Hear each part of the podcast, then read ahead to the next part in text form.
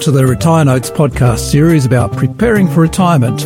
I'm Bruce Manners, the author of Retirement Ready and founder of retirenotes.com website. Today I'm in conversation with Owen Weeks. Based in Melbourne, he's the Director of Lifestyle Matters and a registered tax agent. He's also a Fellow of the Financial Planning Association, a Fellow of the Institution of Professional Accountants, and an Honorary Fellow of Superannuation Funds in Australia. On top of that, he's actually a pretty good fellow. he's also the co-author of two books, Retire Busy and Where to Retire in Australia. Thank you for being available. Thank you. Mental calculation that I made tells me you've been in the industry since about 1975, which is almost 45 years ago. And you're going to talk about how retirement has changed in Australia since then. First question is, what was it about the retirement industry that caught your attention? I was the uh, systems accountant at the Gas and Fuel Corporation. My first job, uh, actually in the public service, was as a computer programmer. And I found that rather boring.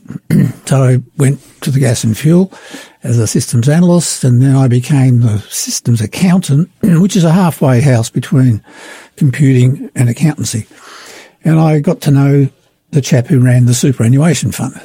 Mm-hmm. I used to borrow his tax books and we had long discussions about tax avoidance and other matters. He um, sparked my interest in superannuation. so I joined the Association of Superannuation Funds and he became a mentor to me. Um, he's still around.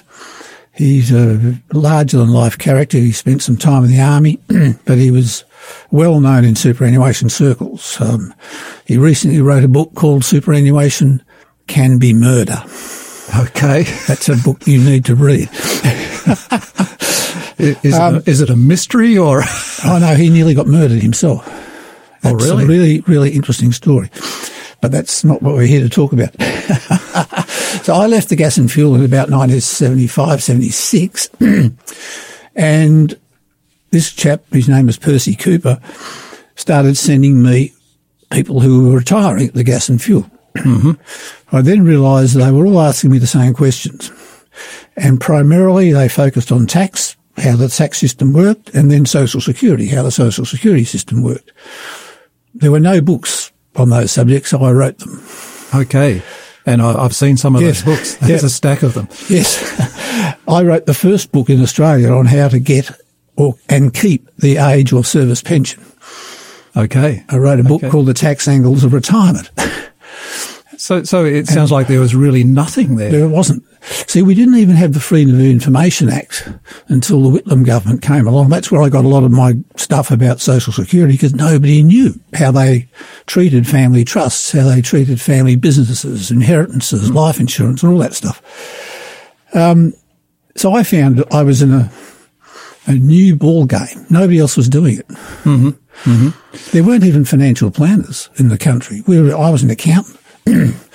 um, the Corporations Act in about 1990 introduced the concept of an investment advisor. Yes. So I went along and registered for that. In those days, the Reserve Bank had a product called um, Australian Savings Bonds, and they paid 10% for one, two, or three years. I wish they had them today. All right. yes. yes. Yes. So, so back when you started, um, I mean, you, you, you, kind of pioneered the, the industry, I guess. Yes. That's oh, what you're saying. Yep. There um, were very, very few people who um, took an interest in it. There was a, an association that Gas and Fuel was partly associated with in conjunction with the SEC, and that was called the Early Planning for Retirement Association. mm-hmm. So I and a few people got heavily involved in that, and it all kind of snowballed from there. Yeah, yeah. So I guess you have seen it graduate from virtually nothing into something that's very well structured now. Oh yeah. So, so what, what, were the stepping stones? What what did you find as you've come along? Well, the first the first thing that I made a note of here was in those days, a lot of people had war service, and therefore they qualified for a service pension. Hmm. Service pensions are paid by the Department of Veteran Affairs. They're effectively an age pension paid five years early. Yes, so we're, male, we're talking Vietnam. Vietnam. Oh no, Second World War. Oh, from se- oh, getting to retirement yes, age. Yes, yeah, they were getting yes. to retirement age. Yeah, uh, and there were lots of them. So gas and fuel had a lot of them. Yes. So I started uh, get developing effectively some expertise in that area, Yes. which led me then to tax and then led me to investment. That's how I wrote the book Live Well or Die Rich. Yes. Yeah. Yes. Good title. yeah. Well, do you know how I got that title? There was a well-known tax avoidance guy by the name of Klein who was based in Sydney and he wrote a book called Living and Having More and Dying and Paying Less. And I thought, no, you can shorten that. which you did. Which Yeah. you did. Mm. Yeah. So back then, of course, people weren't living as long. no, it's true. Was was that helpful actually? Well, yeah, in a perverse sort of a way it was because people expected to live five, maybe ten years and that was it after they retired. And it was particularly true in the public service. really? Why there? Um, well, I have a theory about this. So I, I've read lots of stuff about it. And that is that if you take away the status of a person when they get to a certain age, they go downhill. Now, there are certain groups of people who live longer than anybody else, and they are church ministers, university professors, and medical doctors. and they live longer than anybody else because they never lose their status. Okay. And and that's important for longevity. Yes, longevity. yeah. Well, people who who are level eight in the public service or the senior uh, wheel fit Ford Motor Company, they lose that status as soon as they leave the job. And there's some weird connection between status, feeling important, and living longer. Okay, it's about how you feel about yourself. Yes, very much so. Yeah. Okay. So talk about super a bit because I mean, Well, superannuation in those days was the industry was only measured in total in Australia in terms of hundreds of millions of dollars. It's now two point eight trillion dollars. But superannuation was very, very archaic yes. in the sense that it was basically regulated by Section 23F of the Australian Income Tax Assessment Act. So the tax office controlled superannuation. right. But super funds themselves paid no tax. Uh, okay. yes. No tax on income, no cap tax on capital gains. Um, that all changed in 1988. We'll get back to that. but okay. more importantly, people who took a lump sum out of their super fund were only assessed on 5% of it. That's not 5% tax. It's 5% went onto your tax return. And even if you were taxed at 50%, you only paid 2.5%. So Now, now, I'm I'm not a financial person, but that sounds like a good way to go. a very good way to go. That's that's what I'm hearing. Yes. Yes. Oh, yes. Yes. So the tech, the uh, government came along, Paul Keating in particular, and turned superannuation into a cash cow. He taxed money going in on the way in. That's called a contributions tax. He taxed it in the middle. That's the earnings on the fund, and he taxed it when you receive it. Okay. So that doesn't sound good, does it? No, it doesn't. Compared to the other, yes. The other one, it, it was a huge change. Hmm. See, when I uh, in the, in the eighties, there were there were three key things that happened. Mm-hmm. 1983, the government introduced what is known as a rollover fund. So superannuation could be transferred from one fund to another, Yes. or if you had multiple funds, you could put them all into one. That's called a rollover fund. That, that, that wasn't happening before. No, you couldn't do it. No. Okay. The second thing that happened, which was 1984, was the Hawke government introduced uh, the assets test on pensioners. Mm-hmm. Up until then, you could rearrange your affairs to get your income down below the threshold, qualify for either a full or a part pension. Pension. Yes. But you could be a millionaire Okay. and do that. Yes. So they introduced the assets test. Now that that actually makes sense, doesn't it? Oh, yes, that does. Yes. Yes. Yeah. Then in ni- 1985, again, it was the Hawke government or Paul Keating in particular, they introduced capital gains tax. Mm-hmm. Up until then, capital gains tax in Australia, which was the most disputed part of the Tax Act, depended on the intention of the person when they bought something. All right. So, So- you better explain that a bit. Well, uh, let's pick on um, people who ran a market gardening outfit in Glen Waverley. Yes. They were selling those for millions and millions and millions of dollars. Yes. And the tax office said, well, you must have had a, an intention to make a profit. And they said, no, we had an intention to run a business. Okay. Um, and that's quite true. Yes. But there were cases where people bought blocks of land, big blocks of land, and developed them as a property developer. Sure. Tax office would have a go at that. They Yes. won some and they lost some. Yes. So they totally changed the law and said, righto, from now on, don't have any of these disputes. You buy something after the 19th of September 1985, you will be taxed on it when you sell it. Okay. So Okay. that's how that worked. Yeah. Yeah. But back, just stepping back a little bit back to superannuation, Sure. in those early days, it was all about lump sums. Mm-hmm. People got to the end of their working life and they were paid out a lump sum and then they had to invest it. Annuities, which are a form of income stream, Yes. uh, were very, very poorly supported. But looking back on them, they were an excellent investment. All right. I mean, one of the questions that is worth discussing at some stage is, would it have been better to retire then or would it have been better to retire now? Good question. Simple answer. Then.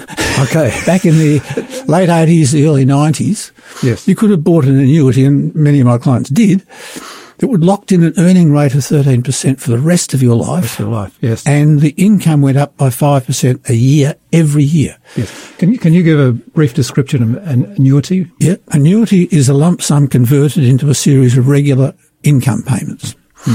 So it's a lump sum converted into what we call an income stream. Hmm. And it didn't have to be in superannuation. It could be other money. You could have sold a block of flats mm-hmm. and gone off to the AMP and bought a non-superannuation annuity. Again, converting the lump sum into a period, a number of uh, annuity payments. So they were good days. Yes. Low, low tax, good income locked in for life, say 13%. You can't do that today. No. And we'll never see those days again, I'm No. assuming. I, well, I, I'm stretching my imagination. I don't think it's going to happen. yes, yes. So Yeah. let's talk about women. Yeah, women were very poorly represented. This, this is going back what what era from when Uh, to when? 70s, 80s. Okay. Um, I'll give you an example. BP Australia. yes. I used to have a fair bit to do with the BP Super Fund. They had a rule that if a lady joined BP, she would be offered a dowry fund because the people who left left to have children. So they said, Okay. why don't we just give them a couple of hundred thousand, sorry, a couple of hundred dollars, a couple of thousand dollars, a hundred thousand, Cou- just a, a gratuity payment to say goodbye. But they were not invited to join the super fund until 1988. It's amazing, isn't it? Isn't it? Yes. Crazy. So, um, but So- so that was just- not uncommon. Yes. So compulsory super came in when? Oh, 1988. Okay. About the Yeah, same. about the same time. There's a whole lot of things changed when Keating got together with Bill Kelty Yes. and put their heads Bill together. Kelty was uh, The- he was the head of the ACTU. union boss. Yes. union boss. Now, up until then, a lot of people don't realise this, the ACTU in many of its arms were opposed to superannuation. They saw it as a thing that the rich people had, the wealthy, the executives and other people. So they went around white anting agreements to try and bring in superannuation until they worked out if they got their sticky fingers on it, could be a good idea. okay. It, decline, it probably for them helped stop or reduce the decline in union membership Yes. because it's falling. Okay. talk, talk about the regulations. It sounds like there's a lot more now than back Oh, then. Absolutely. Um, look, the the big big thing is uh, first of all, as I said, superannuation is taxed at three points. Yes. Yes. It's taxed as your money goes in. It's taxed in the middle on what it earns, and then it's taxed as it comes out. Now, we won't go into the detail of how that works because we'd be here for another hour. But that's broadly how the system works. Yes. As I said before, you couldn't roll over between funds, so there was no such thing as a rollover fund. That's all changed, Yes. Um, which is good because you could now merge funds and all the rest of it. Regulations have changed in the sense that now we have two big bodies. One's called the Australian Prudential Regulatory Authority, and they regulate uh, life insurance companies, big superannuation funds, and friendly societies. And then we have ASIC, the Australian Securities and Industry Commission, an Investment Commission. They regulate all the other things, including small superannuation funds. They regulate financial planners, they regulate banks, they regulate all sorts of people Mm-hmm. for various things. And they're the people who the Hayne inquiry might have something to say about Yes. later on. yes. Um, they are they have become huge Uh, public service organisations. They employ hundreds and hundreds of people, and a lot of them are lawyers, yes. and they're like the corporate watchdog. Yeah. Yeah. The, the, the whole superannuation, it's, it's become a, well, it's become a business in its own right, hasn't it?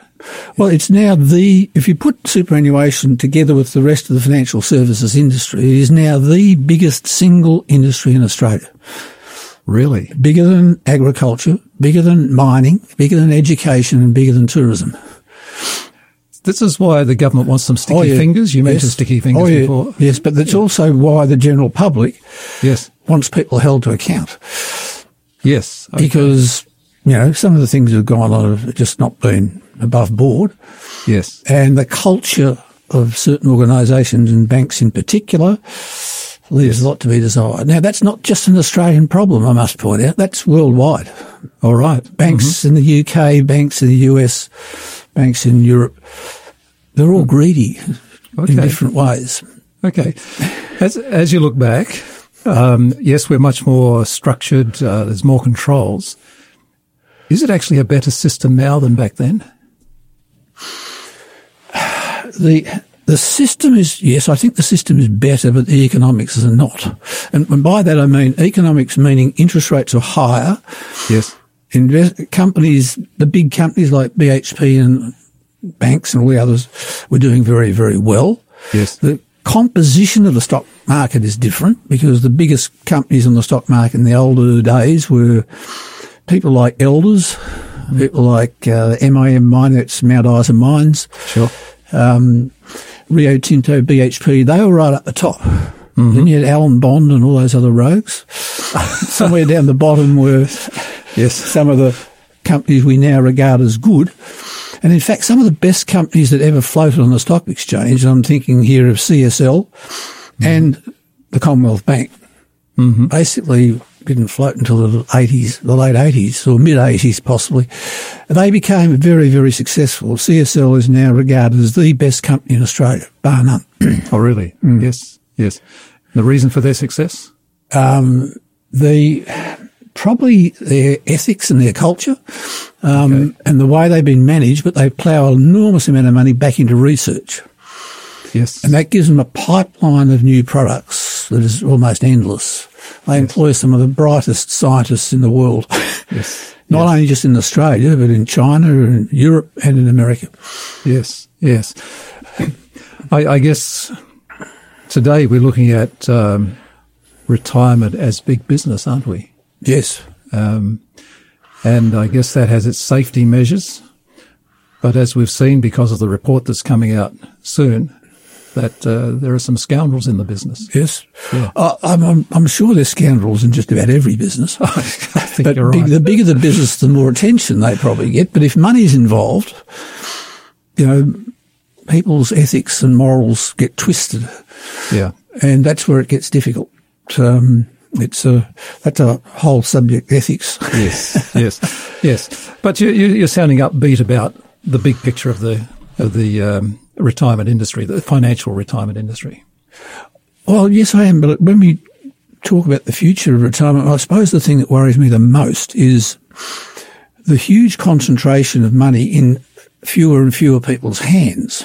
Okay. So these big, big funds, Yes. and there are four or five huge industry funds, and there's other huge funds around. Um, they are so big, they have almost got to the point where the economics of generating a good return has come off the top of the curve and is going down again because they are so big they can't place money effectively because Okay. it's flowing in too quickly. okay. Now, another way of describing that is to say, imagine trying to turn a super tanker around in Port Phillip Bay mm-hmm. compared to what a little speedboat can do. Yes. it takes a long, long time to turn a big enterprise around. Okay. and that applies to big business. Okay. All right. Well, we'll talk about more of that in the next episode. Yeah. But uh, thank you for your uh, input today, and I do like the fact that our next conversation is going to be about the future of retirement. Yes. We'll get to that. Yep. And remember, you can always go to the retirenotes.com website for more information about preparing for retirement.